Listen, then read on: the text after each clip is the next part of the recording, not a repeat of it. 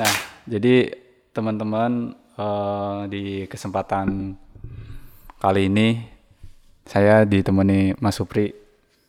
Yuk Mas Supri sini biar kedengaran suaranya. Mantap-mantap jiwa. Pagi-pagi seger nih. Iya, eh, kita sapa dulu eh, teman-teman yang di rumah. Assalamualaikum warahmatullahi wabarakatuh. Waalaikumsalam warahmatullahi wabarakatuh. Gimana nih teman-teman yang di rumah? Sehat-sehat walafiat. Ya, Semoga eh, senantiasa dilindungi Allah ya. Di cuaca yang hujan terus eh, apa namanya? Panas dingin panas dingin gak karuan. Yang bikin batuk pilek radang tetap dijaga kesehatannya makannya dan ibadahnya tentunya biar fisiknya sehat hati kita juga sehat. Nah Nah, teman-teman, eh, di kesempatan kali ini saya ingin berbagi ya, bukan sebagai ustadz tapi berbagi aja gini. Karena saya mendapatkannya juga dari ustadz saya gitu, maksudnya dari guru-guru saya. Nah, teman-teman, dalam hidup kadang itu kita merasa nggak sih kalau kita itu hidup tujuannya mau ngapain sih di dunia ini? Kalau kita balik lagi pertanyaannya dengan pertanyaan yang lain, apa sih tujuan pencipta menciptakan manusia? Apa tujuan pencipta menciptakan manusia? Nah, teman-teman paham nggak? Kadang ada yang namanya kejahatan-kejahatan sosial, terus kelaparan di mana-mana, kerusuhan banyak di mana-mana, terus alam kita yang dikuasai oleh asing dijajah, dirampas. Teman-teman tahu nggak sih tujuan hidup kita itu buat apa? Apa sih tujuan pencipta itu menciptakan kita itu? Pasti pertanyaan-pertanyaan kayak ini pasti muncul ya. Terus bagaimana sih menjawabnya? Gimana Mas Supri? Ya pastinya kita harus melihat eh, fakta dulu ya. Mhm. Di bahwa, bahwa kita hidup ini tujuannya untuk apa gitu. Pasti kan eh, mungkin sebagian orang hidup ini untuk ah, mencari kekayaan, mencari kesenangan, terus meninggal selesai gitu. Mungkin itu Iya. salah satu eh, pemikiran orang-orang yang tidak punya Tuhan ya, alias ateis gitu ya. Ya satu dari sekian orang yang mungkin berpikiran seperti itu. Tapi lebih alangkah baiknya kalau kita misalkan nih ada pencipta kendaraan bermotor. Kita tanya dong, eh itu motor itu diciptakan buat apa? Oh, tanya yang bikin, yang bikin motor itu. Oh, ternyata motor itu tuh buat berkendara. Ketika eh, ada seseorang yang menciptakan misalkan apa ya kipas angin diciptakan kipas angin. Tujuannya diciptakannya kipas angin buat ngademin hati yang jomblo. Ya tentunya kalau kita pengen tahu tujuan kita diciptakan itu apa ya tentunya nanya. Nanya sama yang menciptakan yaitu siapa? Allah subhanahu wa taala. Nah, kalau kita sudah tahu yang menciptakan kita itu Allah ya, kita tanya Allah. Di dalam bagaimana kita berpikir ya bahwa Allah itu benar-benar nggak sih yang menciptakan kita mem- eh, menjadikan itu kita tahu. Nah, untuk mengetahuinya tentu kita harus membuka yang namanya Al-Qur'an. Kenapa kita buka Al-Qur'an? Kita sebagai kaum muslimin kita berpedoman, berpedoman dengan Al-Qur'an. Ya selamat datang buat teman-teman yang baru mendengarkan ya. Nah di Al-Quran sendiri dijelaskan Allah itu menciptakan kita ya. A'udzubillahi. Wa ma khalaqtul jinna wal insa illa liya'budun. Dan aku tidak menciptakan jin dan manusia melainkan supaya mereka menyembahku di surat Az-Zariyat 56. Tentu Allah menciptakan manusia dan jin ini untuk menyembah sebagai apa? Sebagai Abdullah, sebagai hambanya Allah, sebagai pembantunya Allah. Atau di ayat lain disebutkan wa itu qala rabbuka lil malaikati inni ja'ilun fil ardi khalifah. Ingatlah ketika Tuhanmu berfirman kepada para malaikat, sesungguhnya aku hendak menjadikan seorang khalifah di muka bumi ini. Di surat Al-Baqarah ayat 30. Nah, pertanyaannya adalah bagaimana menjadi seorang Abdullah atau khalifatullah yang baik dan benar? Gimana Mas Supri? Ya pastinya kita eh, kalau yang benar itu ya mengikuti penunjuk tadi kan kita udah jelasin ya bahwa petunjuk hidup itu Al-Qur'an ya. Ya, Berarti kita harus eh, Mengikuti. aturan Al-Qur'an itu. Nah, berarti dengan Wajib ya. dengan berbagai macam aturannya. Nah, umat ini tuh masih terbagi ya berba- menjadi banyak kelompok ya. Nah, dalam firman Allah yang lain, afatu'minuna bi ba'dil kitabi wa takfuruna bil ma'di bi ba'di fama jazaa may yaf'alu zalika minkum illa khizyun fi al haya dunya wa yaumal qiyamah al yauma wa yaumal qiyamati yuraduna ila asyaddil azabi wa ma Allahu bighafilin amma ta'malun. Mohon maaf ya bacaannya masih belum baik.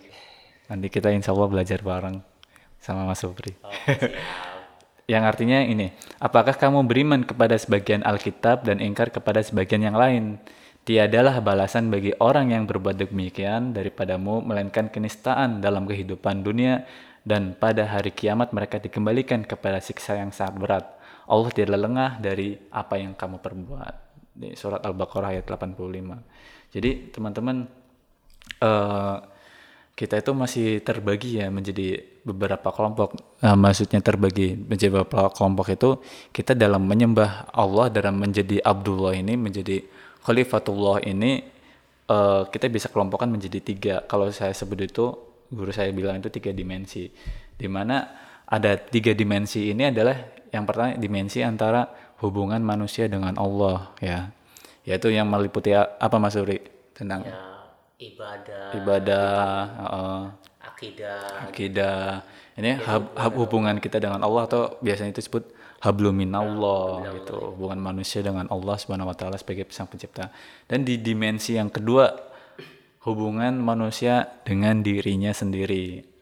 Termasuk kayak misalkan nih hubungan eh, dengan dirinya sendiri makan, minum, pakaian, terus tentang akhlak kita, dan tingkah laku kita dan sebagainya, ter- perlakuan terhadap diri kita sendiri gitu atau hablum.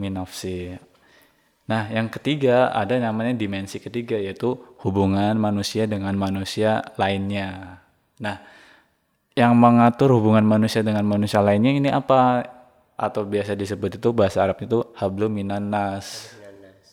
Nah, yaitu yang mengatur apa? Pemerintahan, sistem ekonomi, kehidupan sosial, terus sanksi pidana. Jadi hubungan manusia itu bukan cuma sekedar muamalah. Nah, muamalah itu termasuk pendidikan Islam itu juga termasuk hubungan manusia dengan manusia lain karena peraturan yang mengatur tentang manusia dengan manusia lain itu juga diatur di dalam Al-Qur'an, teman-teman.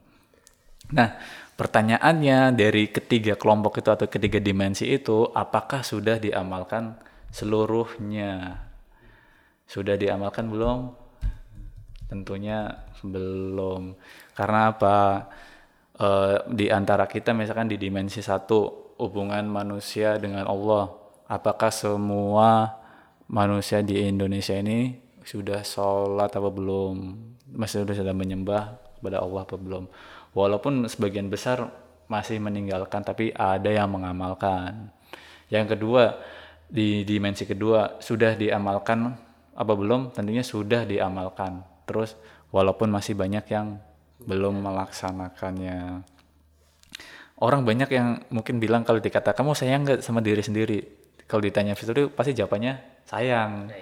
Tapi ketika ditanya begitu jawabannya sayang, kenapa manusia masih banyak yang menyakiti diri sendiri? Contohnya dengan minum minuman keras. Padahal udah dijelasin bahwa minuman keras itu berdampak sangat negatif dan berbahaya. Terus drugs, narkoba. Walaupun udah tahu nih ba- barang obat-obatan terlarang dan berbahaya dan masuk kategori obat keras, kenapa masih banyak yang melakukan? Terus contoh lainnya apa Mas Bri? Ya apa ya? Ya itulah contoh dua itu. Ya, Seperti atau keras gitu. contoh lainnya itu bunuh diri. Itu yang paling menyakiti diri sendiri. Bahwa kalau dikata tanya udah sayang kepada diri sendiri belum? Sudah, tapi kenapa masih menyakiti diri sendiri, masih menyakiti diri kalian sendiri ya teman-teman. Dan yang ketiga, apakah yang di eh, dimensi tiga ini atau hubungan manusia dan manusia lain sudah diterapkan? Itu tidak dapat diterapkan oleh umat Islam. Karena apa?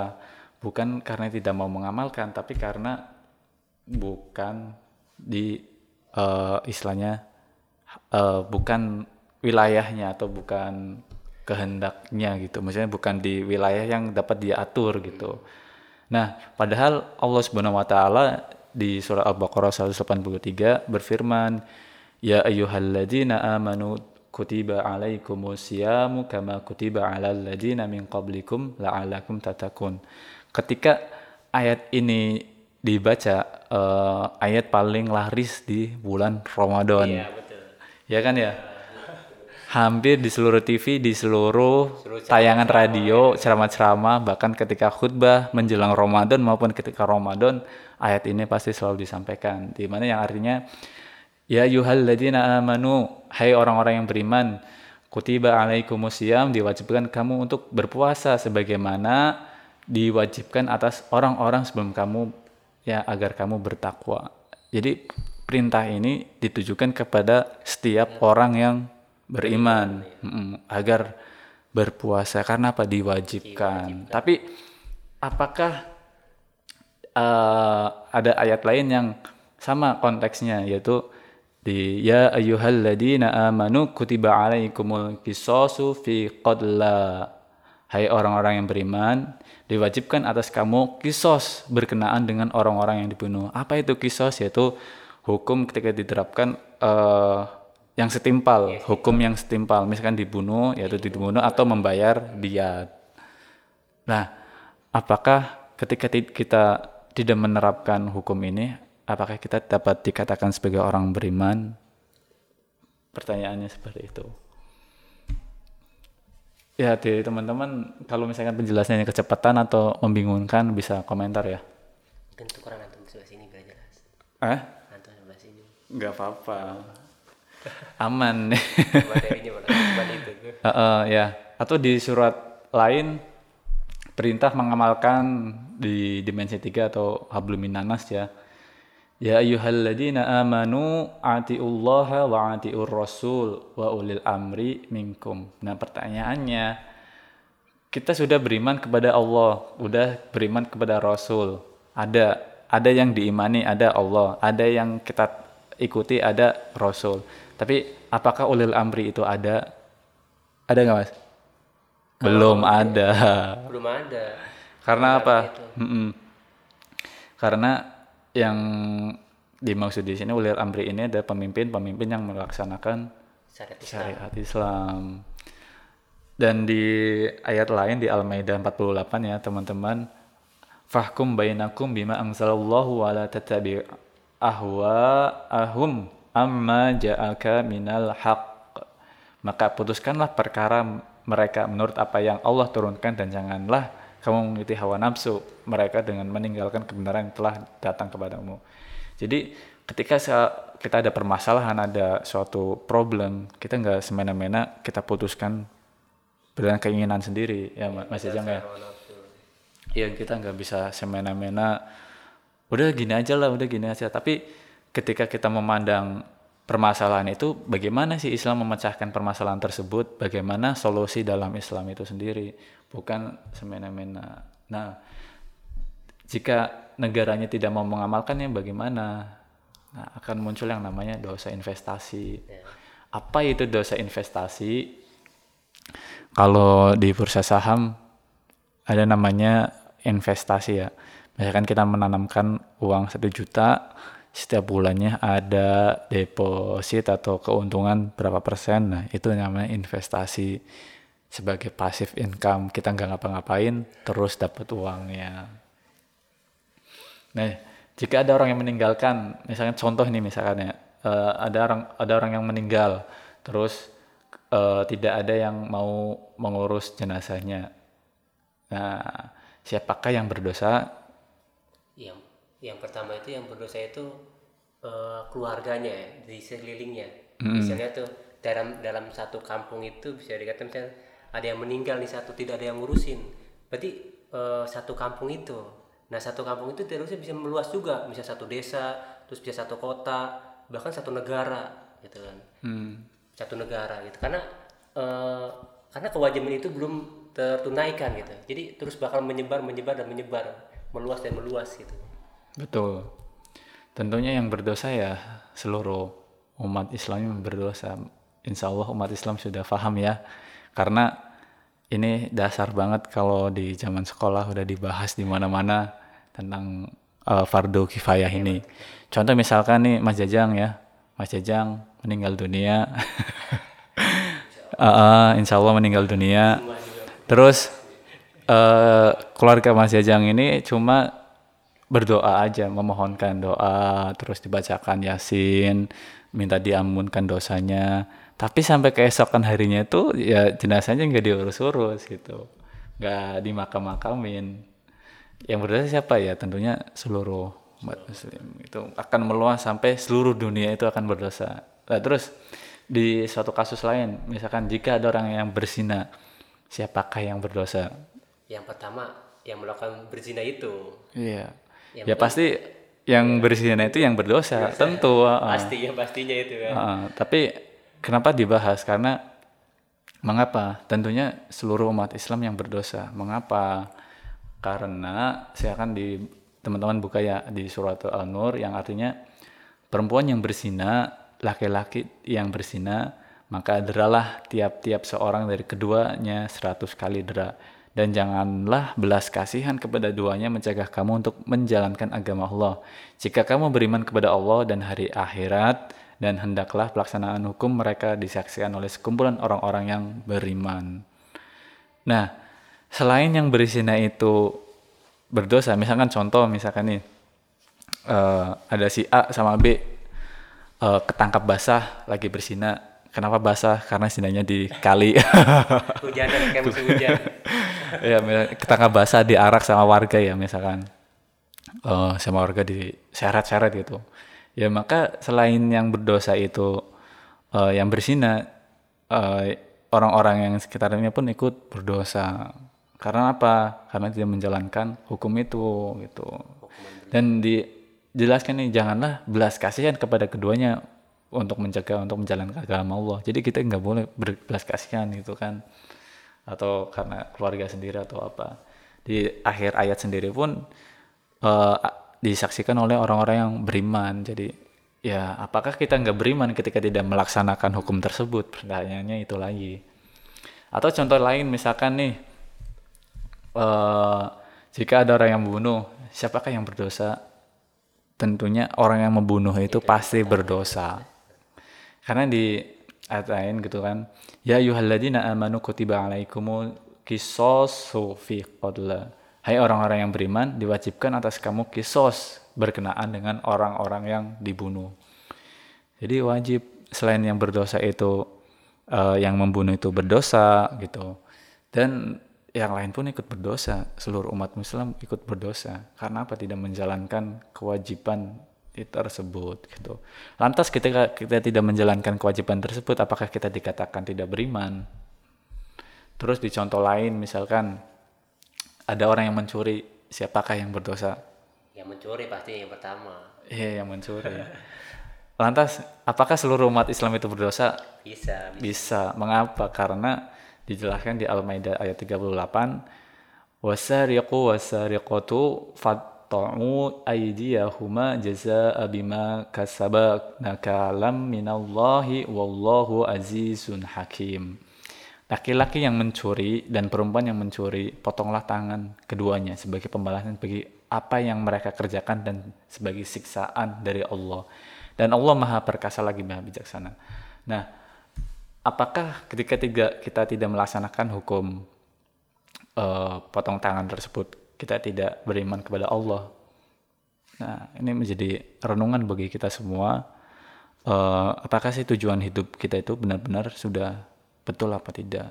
Apakah peraturan-peraturan yang Allah eh, turunkan itu sudah kita laksanakan betul apa belum? Dengan benar apa belum gitu? Selain dari hukum-hukum eh, tentang ibadah dan akidah tadi eh, dengan manusia pun kita harus kita terapkan. Nah, di contoh-contoh lain banyak ya eh, dijelaskan. Nah, jika umat Islam di dunia ini tidak diatur dengan hukum Islam, siapakah yang berdosa? tentunya kita semua yang yang beriman yang berdosa bahkan bukan yang beriman aja ya nah di ayat-ayat sebelumnya pun sudah dijelaskan bahwa ya kita harus menerapkan ya kalau di surat al-baqarah ya ya ayyuhalladzina amanu kutiba eh gimana ayatnya? Kafah gitu oh kan ya ya ayyuhalladzina ya surat al-baqarah 2 208 itu. Oh ya ya ayyuhalladzina amanu khulu fi silmi kafah wala tata'bi'u khutuwati syaiton innahu lakum aduwwum mubin. Kalau di Jawa itu bisa kita ganti ya. Hai orang-orang yang beriman eh, berhukumlah kepada hukum Allah secara kafah atau kabeh gitu. Kabeh menyeluruh nah waktu itu kita terus berputar ya. Nggak mungkin waktu itu mundur atau melambat gitu. Waktu itu terus maju berputar dari setiap detik setiap menit setiap jam. Terus hari bergantinya malam bulan. Itu terus maju.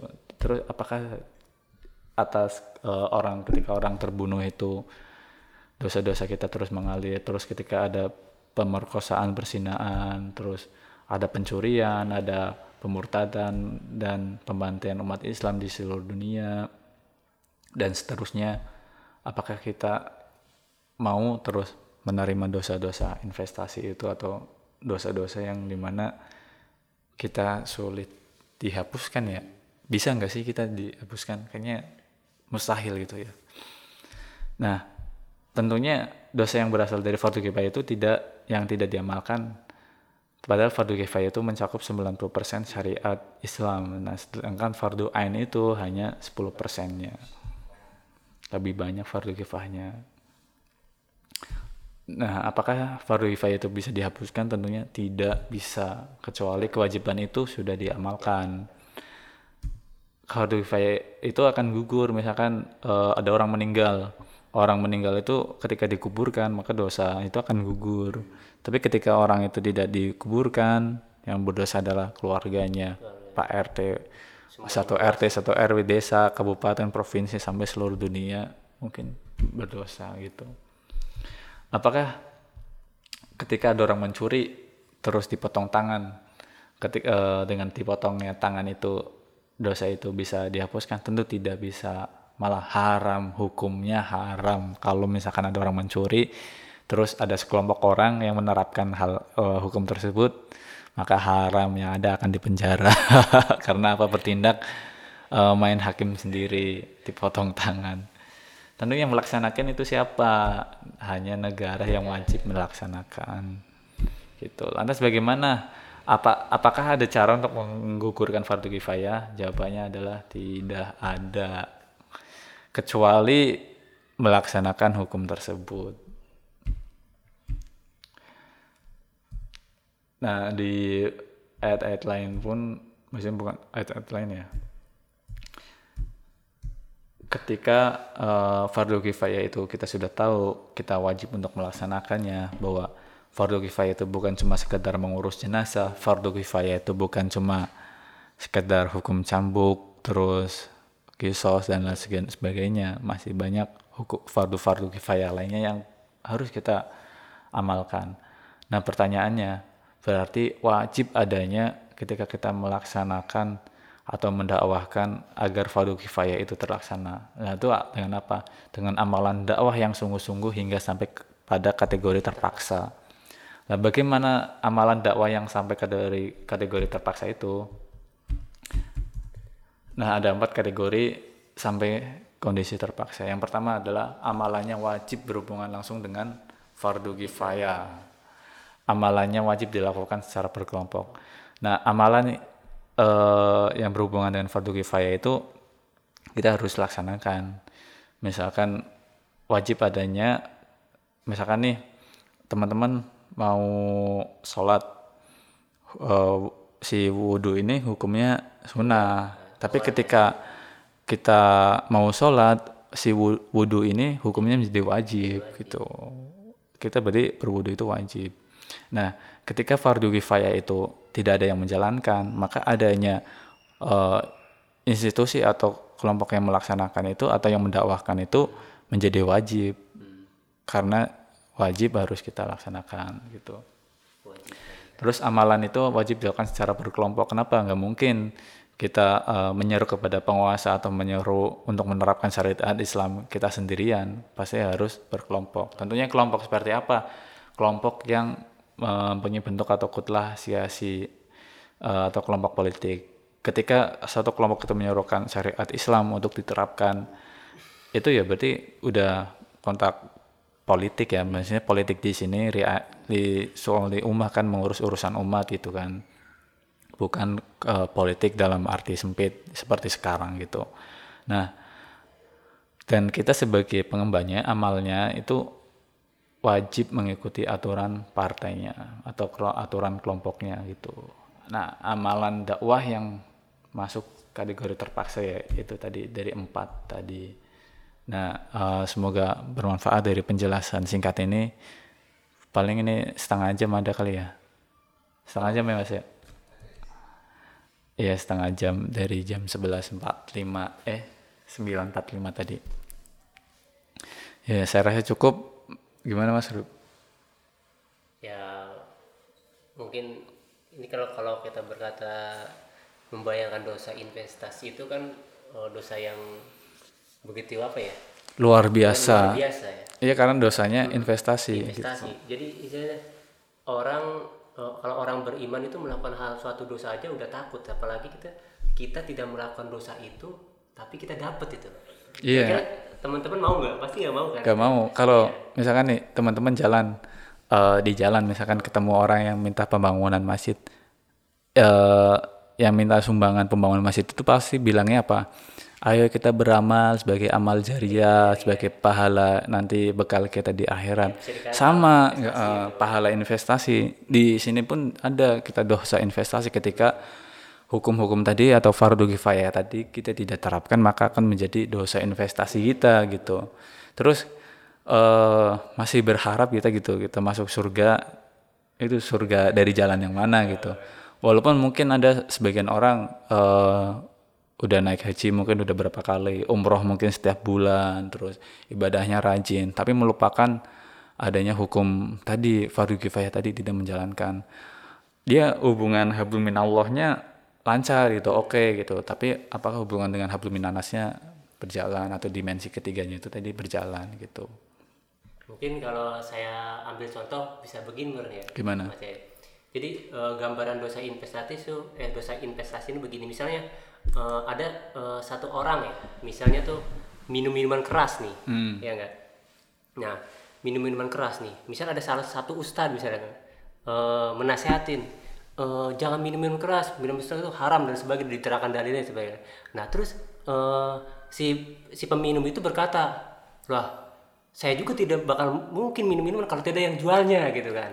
Iya. Nah terus nah dari situ berarti kan uh, si Pak Ustadz itu berpikir wah berarti nih uh, dari penjualnya nih biang biang keladinya nih ya, masalahnya yeah. nah datanglah ke penjualnya penjualnya tuh di, di, dikasih tahu juga tuh diceramin juga tentang dosa menjual uh, minuman haram dan sebagainya udah diterangin terus uh, penjual itu berkata saya juga mana mungkin berjualan kalau tidak yang produksi gitu ada pabriknya yeah. gitu oh, kan berarti pabriknya uh, pabriknya dia kan uh, penjual itu berasa saya kan mencari apa gitu kan buat makan dan sebagainya cuma gitu. jualan doang uh, jualan gitu. doang terus uh, berarti Pak Ustadz itu wah pasti ini yang pabriknya ini nih yang bikin masalah nih masalah besarnya datanglah ke pabrik dan perusahaan sebagainya gitu pemiliknya dikasih tahu dan sebagainya gitu hmm. nah perusahaan itu pun berkata saya juga tidak mungkin bisa memproduksi kalau nggak dapat izin dari dapat izin gitu. pemerintah. Dari pemerintah itu. Oh, atau oh, berarti pemerintahnya uh, ini. nah terus pemerintahnya Pak Ustadz itu lari ke pemerintah misalnya.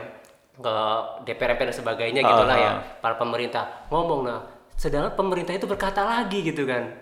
Uh, saya juga tidak mungkin mengasih izin kalau ah mengasih izin suatu perusahaan kalau saya tidak terpilih gitu kan. Kayak gitu kan. Iya terus dah kalau kalau ini dia uh, pemerintah itu berkata saya kan mengasih izin karena saya terpilih. Saya berhak uh, hak saya untuk uh, melegislasi gitu oh, kan. mengesah, uh, memberi izin. dengan undang-undang yang ada gitu hmm. kan. Nah berarti kan kalau mau nyalain jangan salah. Salahin aja yang milih gitu kan.